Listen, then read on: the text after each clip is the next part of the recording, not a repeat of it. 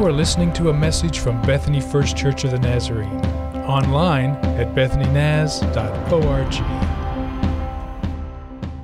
My good friend Jeffrey was in town this week, staying at our house, and he asked me because we talk about sermons all the time.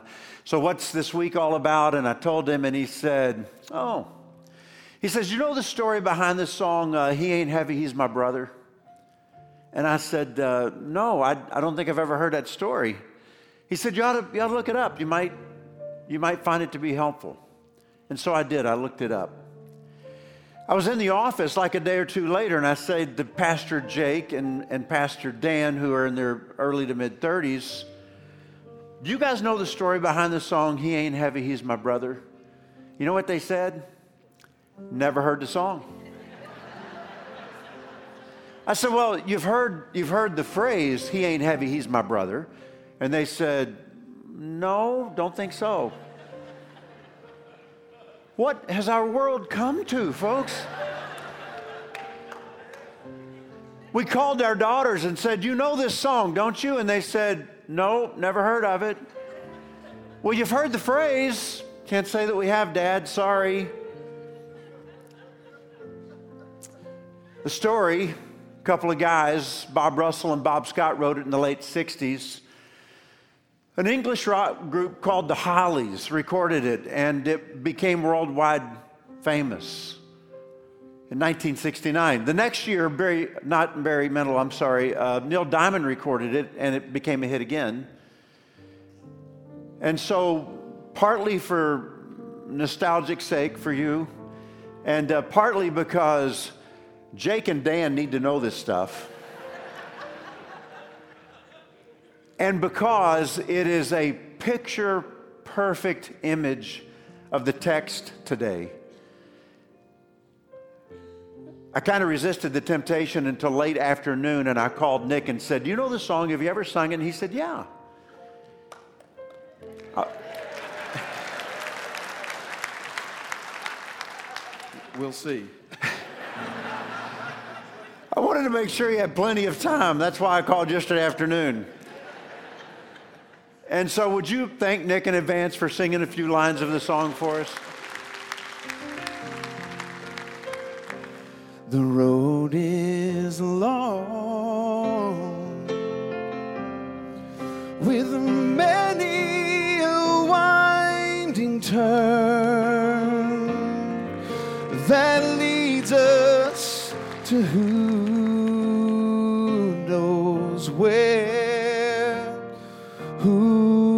knows where.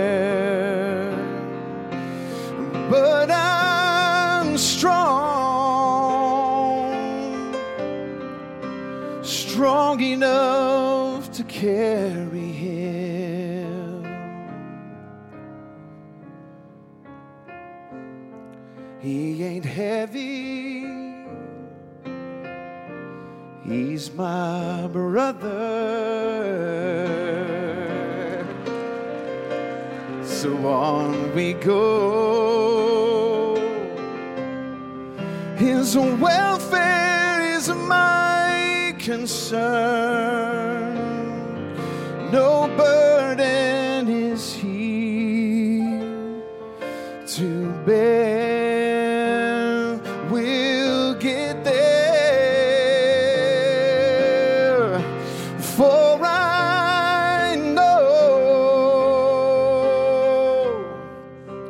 he would not encumber me.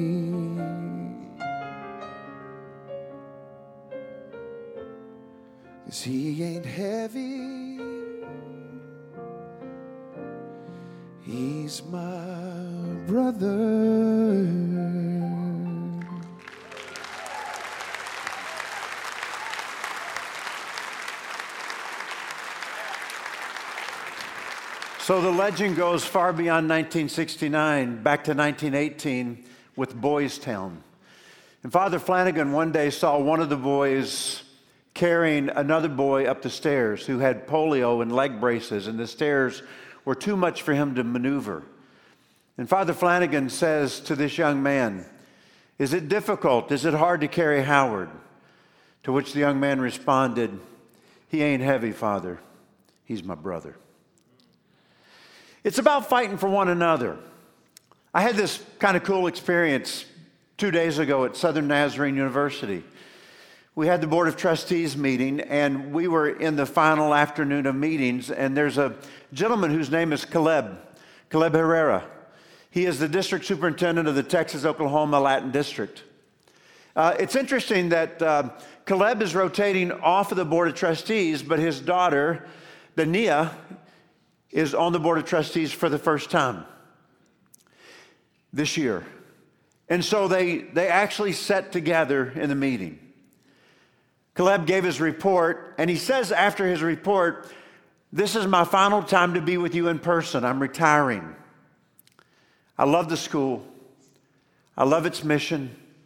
I've loved serving on this board, but I've come to the end of my journey, and, uh, and this is my last time to be with you.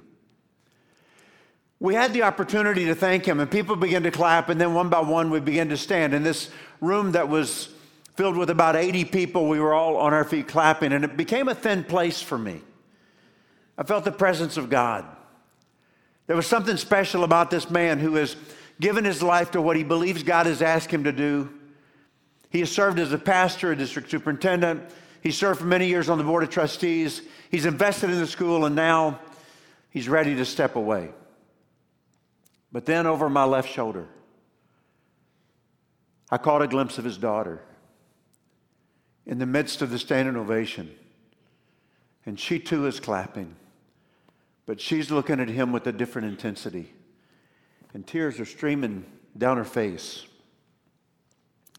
And she is proud of her dad. And I don't know, maybe it's because uh, I got girls, you know, but it became even a thinner place for me. And I felt like God was speaking to me saying, Rick, do you understand that there are only a few things in life that really matter? And relationships are on that list. So, what if we spent some time talking about fighting for one another? If you would have said to uh, Dania, who is worth fighting for in your life? I think she would have pointed at her dad and said, That man is worth fighting for. So I want you to be introspective for a moment. I want you to think about your life and your relationships. I want to ask you who is it in your life? Who is it today in your life that is worth fighting for? Now, I think I might be getting some pushback. I got a feeling there's some people saying, well, Rick, everybody in my life is worth fighting for. Everybody is made in God's image. Everybody that God brings into my life is worth fighting for. Everybody matters. Everybody has worth. Everybody has value. Everybody has feelings. And so maybe instead of asking you the question, who is it in your life that's worth fighting for, we should just agree on this, okay? And that is simply that others are worth fighting for. Can I get a witness in the house this morning?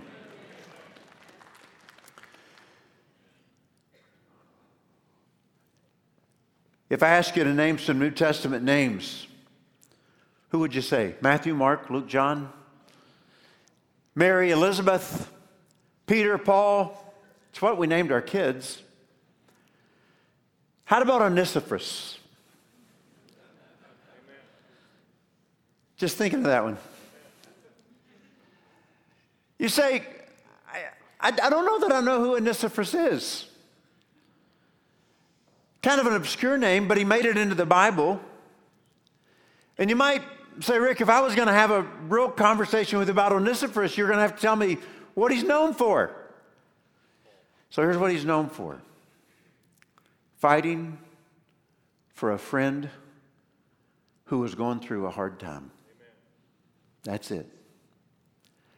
That's what Onesiphorus is known for. So let me take you to 2 Timothy, okay?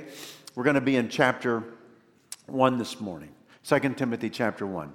Now, you, have got to lean in and you've got to look me in the eye in these next few minutes, even though you're trying to find that passage. I'm sorry, I've given you two things to do, but you've got to hear this, okay? It's been a while since he wrote 1 Timothy, all right? Think about this now.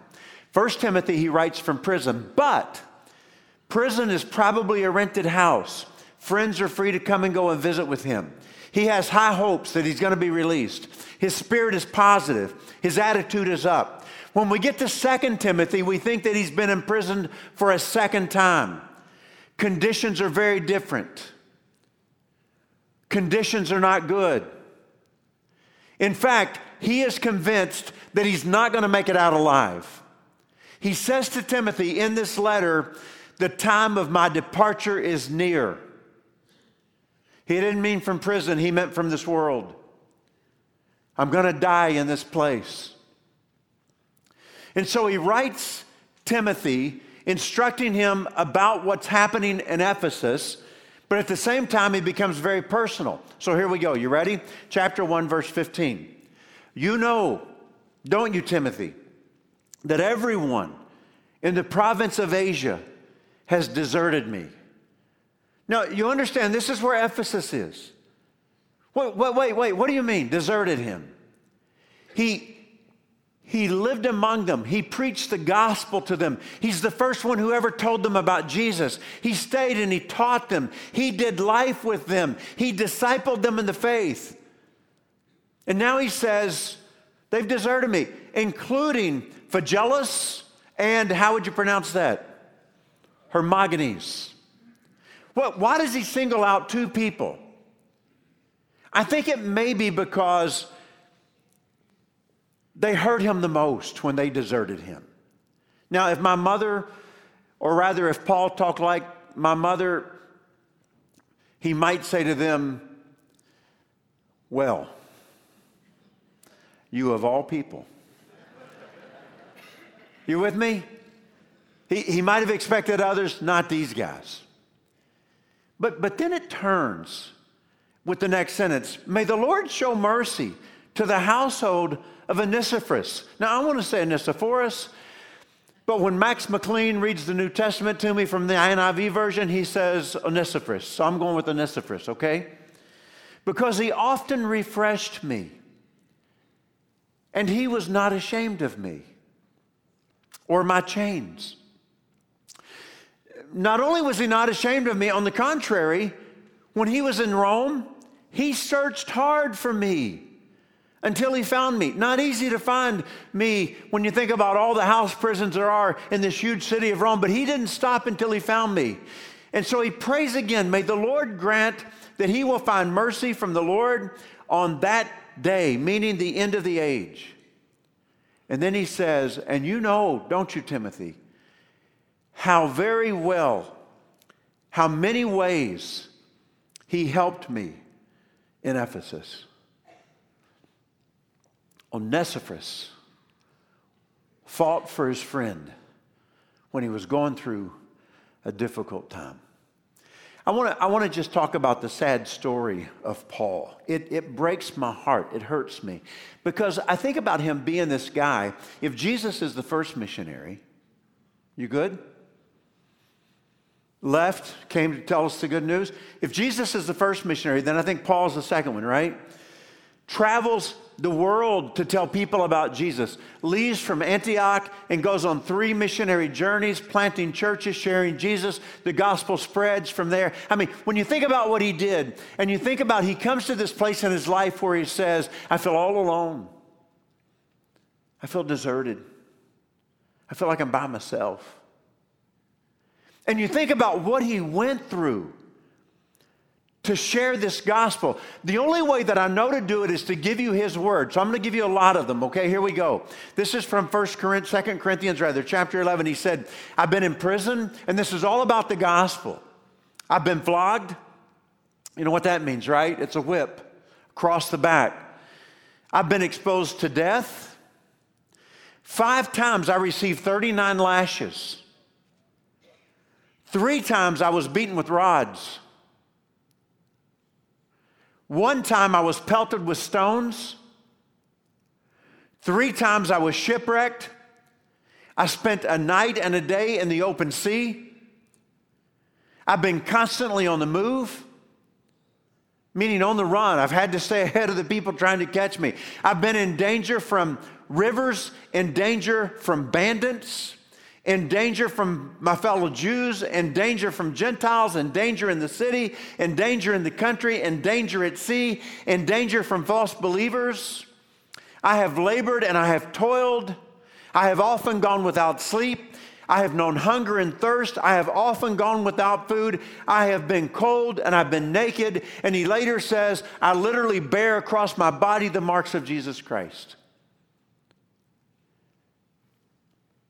It was so bad that there were people who said, We don't want anything to do with him. We know he was the one who told us about Jesus, but we don't want, we, we don't want to associate with him. Do you remember the people in Corinth, their issue with Paul? He's poor. We like following preachers who have money. He keeps getting beat up. I don't want to hang out with him. I don't want to get beat up. He gets, keeps getting thrown in prison. And, and the implication is that he doesn't present himself very well and not a very good speaker.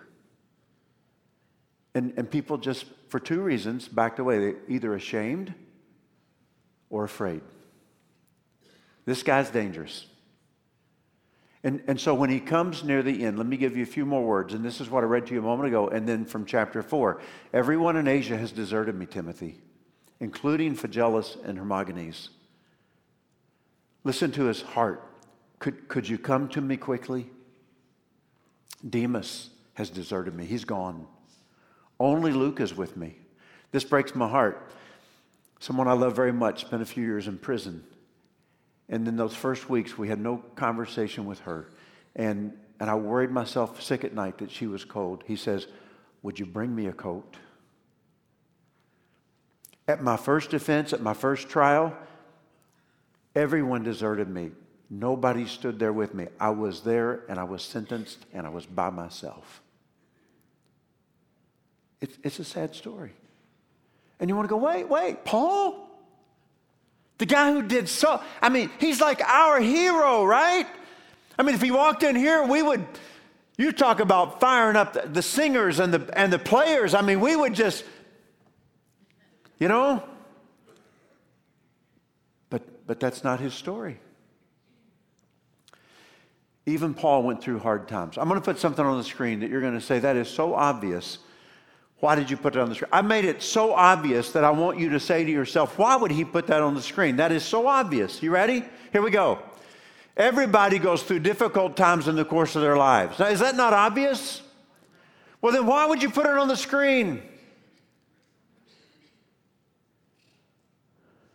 Because we forget that the people sometimes sitting beside us are struggling and they're hurting. We, we hurt people and people hurt us.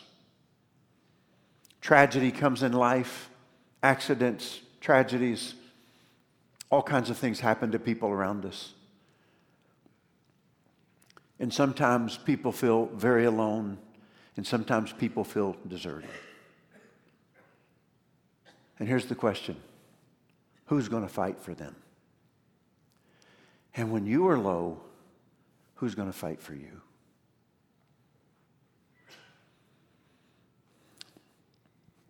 I brought a story. Fear gripped the heart of the soldier as he saw his friend fall in battle. Caught in a trench with continuous gunfire flying over his head, the soldier asked his lieutenant if he might go out to bring the fallen comrade back. You can go, said the lieutenant, but I don't think it will be worth it. Your friend's probably dead and you may throw your life away trying to save him. But the lieutenant's advice didn't matter, and the soldier went anyway. And miraculously, he managed to reach his friend, hoist him onto his shoulder, bring him back to the trench.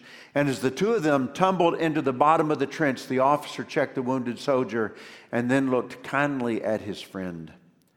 I told you it wouldn't be worth it. Your friend is dead and now you're wounded. It was worth it, said the soldier. What do you mean, worth it? responded the lieutenant. He's dead. Yes, sir, the private said. But when I got to him, he was still alive. And he said to me, I knew you would come. That's Onesimus, Onesiphorus. Paul is he's abandoned. He, he's in prison. He, he's, he's down. He's, uh, he's heavy. Um, life's been unkind. And he comes to the end and he's by himself. But a friend comes. You know, it's the only time that he's mentioned in the Bible. Onesiphorus. How do you get in the Bible anyway? you fight for a friend. And so, let me just give you four things that you see in the passage that will help us know how we can fight for our friends, okay? This is how he fought, this is how we can fight. How do you fight for one another? Well, he refused to abandon him. You know what? I'm not ashamed of you. You're still my friend. You're my brother. You ain't heavy. I'm with you. Even though all of this has happened to you, we're still together, Paul, and I'm not going to turn my back on you now. I think the second thing is that he went to where he was. Do you understand the power of the ministry of presence? Well, I don't know what to say. It's not about what you say, it's about being there. Sometimes it's about saying nothing. Sometimes you just cry with them. But I'm learning as I get older the power of the ministry of presence, of just being there. When I broke my leg and I was laying in a parking lot in the cold, a little lady cradled my head in her hands. And the only thing she said to me was, I won't leave you. And that day, I learned something powerful about the ministry of presence. Something powerful about just not being by myself, somebody coming to me. And so Onesimus does. He goes to where he is in spite of the danger, right? He's knocking on doors, he's following up on every clue being warned every time of the risk. You don't want to associate with that guy. But he went to where he was. The third thing that he does is he put his friend's concerns first. Do you know how dangerous it was to be associated with Paul? We're talking about 61 a day, 161 AD. Do you know who the Roman emperor is? Nero. He is persecuting Christians like crazy. I'm sure people were saying, You don't want to find that guy. You need to go back to Ephesus. But he put his friend's concerns above his own. And then the fourth thing is, he met his friend's needs. He brought him food. He brought him water. He brought him clothes. He gave him money. He said, Paul, you've got physical needs. I'm going to meet your needs.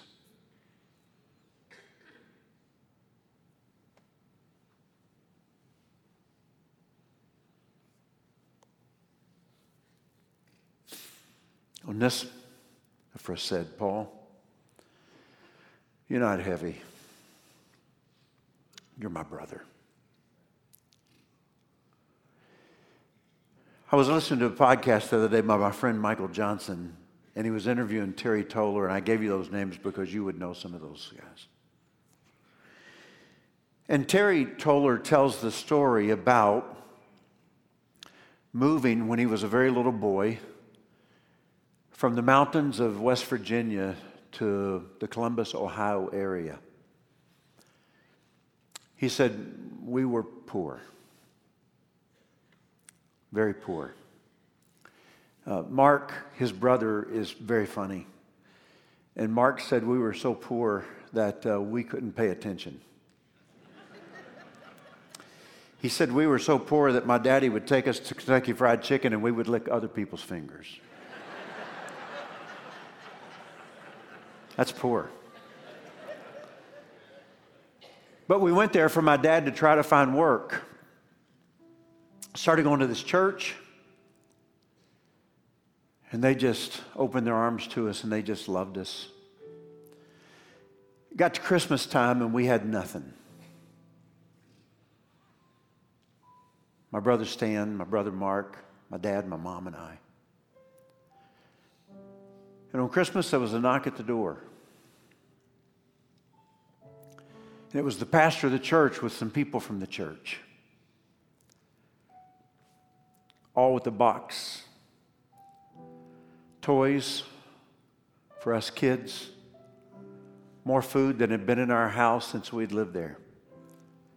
And they all came in and set it down on the kitchen table. I love the way Terry said it. He said, We had been going to that church, but that day, that church came to us. Isn't that cool? We're not going to abandon you.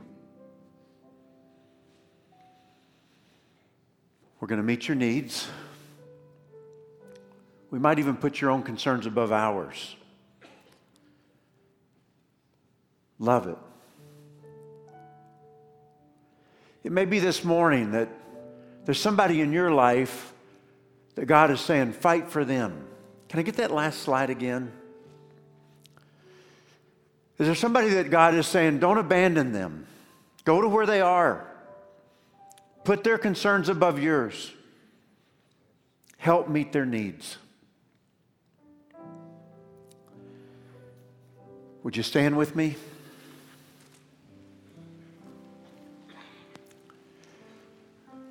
Nick's found a song that he wants us to sing together. And as we do, I'm just going to tell you what I see in my mind happening.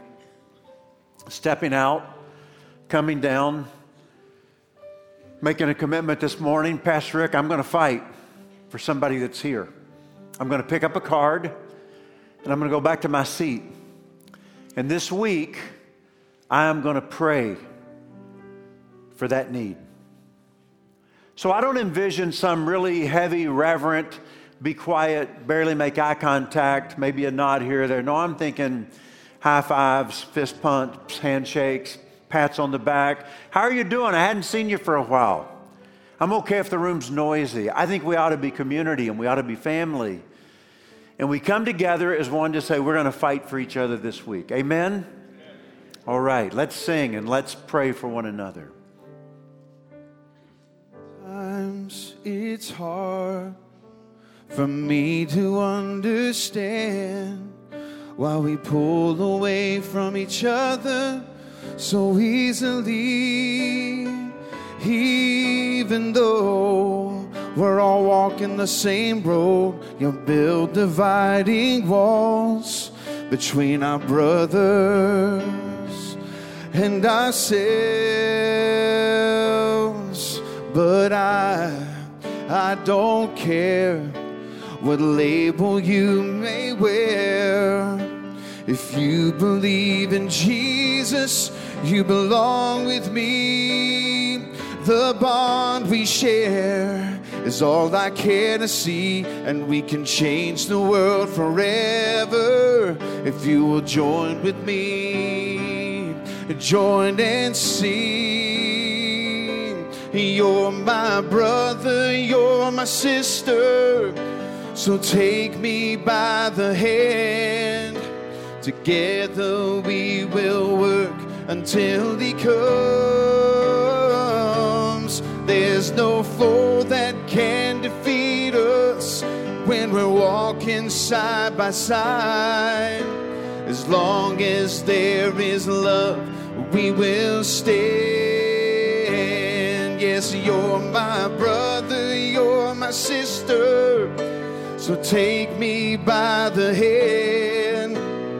Together we will work until he comes. There's no foe that can defeat us when we're walking side by side. As long as there is love, we will stand.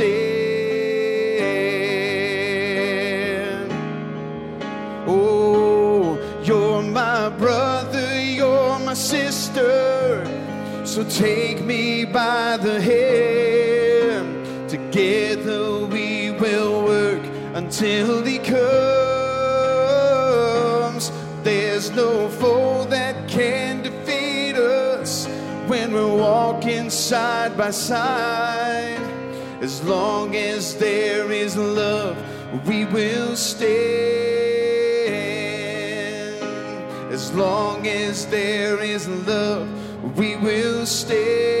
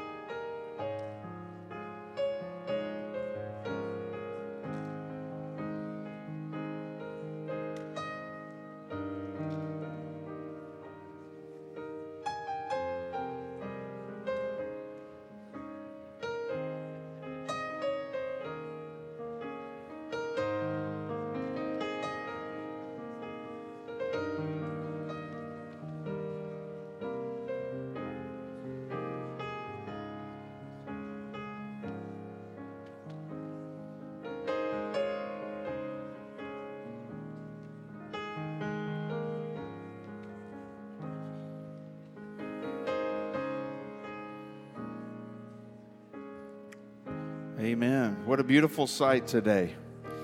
As we leave this place today, may we remember to pray for each other, lift each other up in the name of the Lord. May you go with that in mind today. We're so glad that you've come. Thank you.